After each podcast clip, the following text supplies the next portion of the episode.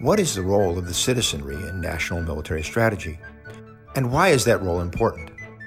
That is the subject of this episode of The Ancient Art of Modern Warfare. Welcome to episode 66 of The Ancient Art of Modern Warfare. I'm Chris Mayer, retired U.S. Cavalry Colonel, former instructor at the U.S. Army's Command and General Staff College, the Naval War College, and currently contract faculty for the Army War College. These podcasts introduce what I believe are enduring lessons of war, lessons for any citizen to use in fulfilling their role in our country's deliberations about war, peace, and everything in between. These episodes are not monetized or sponsored, not even by you, the listeners. So if you'd like these episodes to continue, if you think these are worthwhile, then please don't hesitate to hit like and let me know. If uh, my recording today sounds a little bit unusual, a little bit different, it's because I'm in the process of moving, and right now all of my studio equipment has moved to my new house. But I wanted to be sure I got this one out, uh, even though I don't have the proper equipment here. So please bear with the sound. In the last podcast, episode 65, I described the battlefield staff ride and how the most recent staff ride I participated in made me reflect on leadership lessons of my 30 years in the Army. It also made me reflect on these podcasts and how I can improve them to better inform the listeners. This will almost certainly involve revisiting previous topics to make them more fit for purpose, to bring them up to date in light of current events, or to use current events as examples of the ideas presented in earlier podcasts. My intent in these podcasts is to present what I think everyone should know about war or aspects of war that they may be curious about. More importantly, my intent is that this knowledge should help inform you, the citizens of this country, and perhaps listeners in other countries, to understand the issues we face in national decisions about going to war, fighting the war, and establishing enduring peace. In other words, to enable the listeners to make informed decisions in fulfilling their roles in our public life.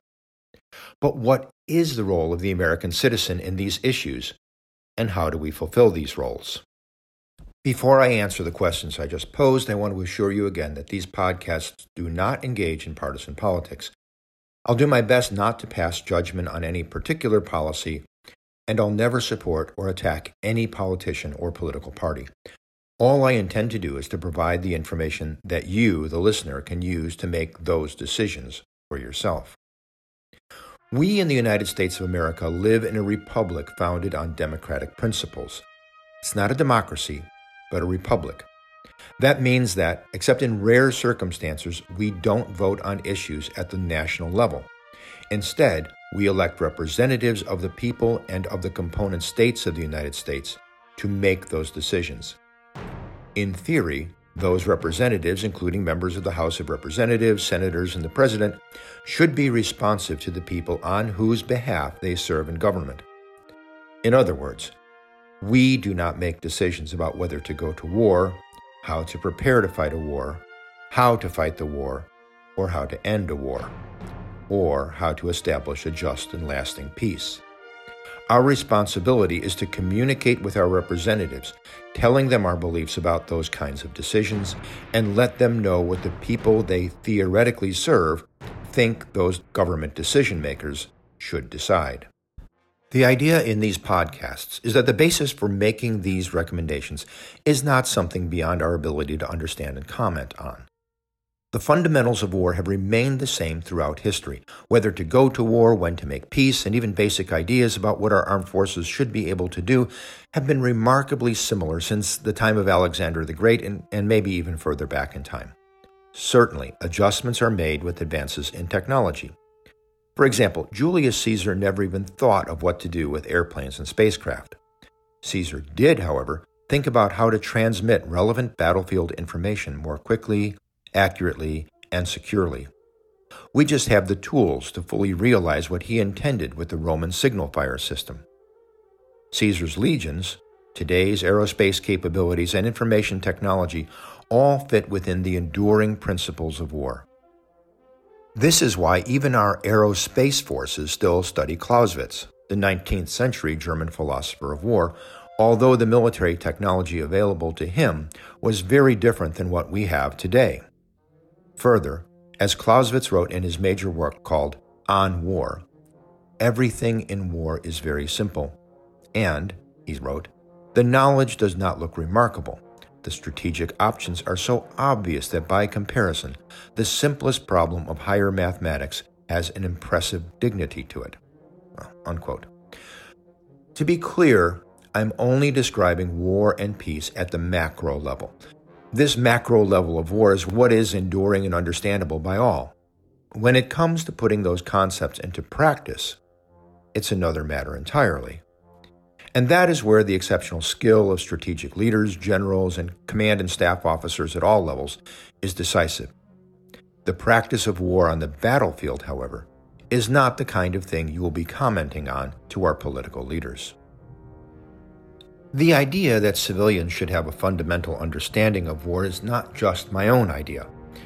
Currently, I'm administrator of a program at the Army War College where we bring in civilian leaders from the public and private sector who have no military or defense industry experience and bring them to the Army War College for the better part of a week.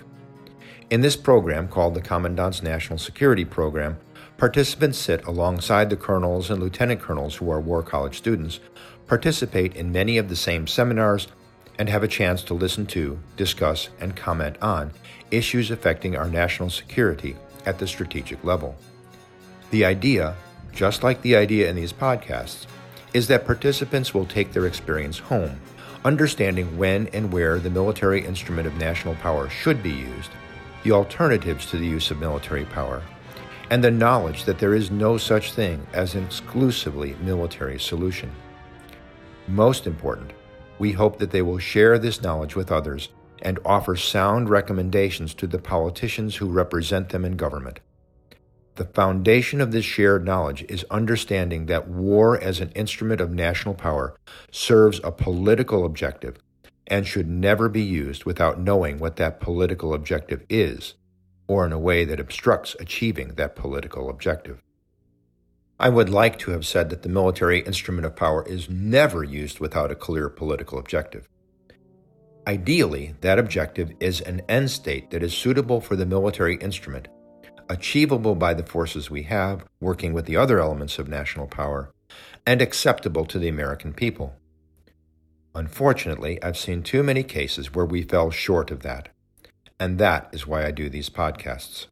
I do these podcasts so that the American people can insist to those decision makers that we do not go to war without that end state in mind, without a plan that is feasible, acceptable, and suitable, and with the full understanding that the only justification for the horrors of war is that it is an act of justice to secure a just and sustainable peace. So now that I have reframed the objective or end state of these podcasts, I hope that this renews your interest in listening to them and using that information in your own decision making. I will end this podcast with restating what war is and always has been.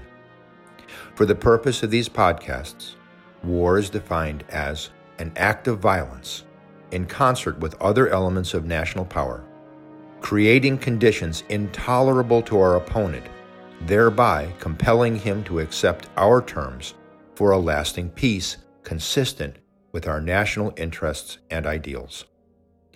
All future podcasts will use that as this reference point. If you haven't listened to it before, please go back to podcast 7 titled What is War? If you've already listened to it, but some time has passed since then, especially since I first posted it three years ago, please go back and listen to it again. Once again, this podcast is not monetized or sponsored, so if you would like these podcasts to continue, if you think these are worthwhile, then hit the like button and share the podcast. In the next episode of The Ancient Art of Modern Warfare, I will relook at the war in Ukraine at the macro level and see how it fits in the definition of war I just stated above as well as the U.S. and Western actions in response to it. So, please hit like and come back again for that analysis. With me, Chris Mayer, on the ancient art of modern warfare.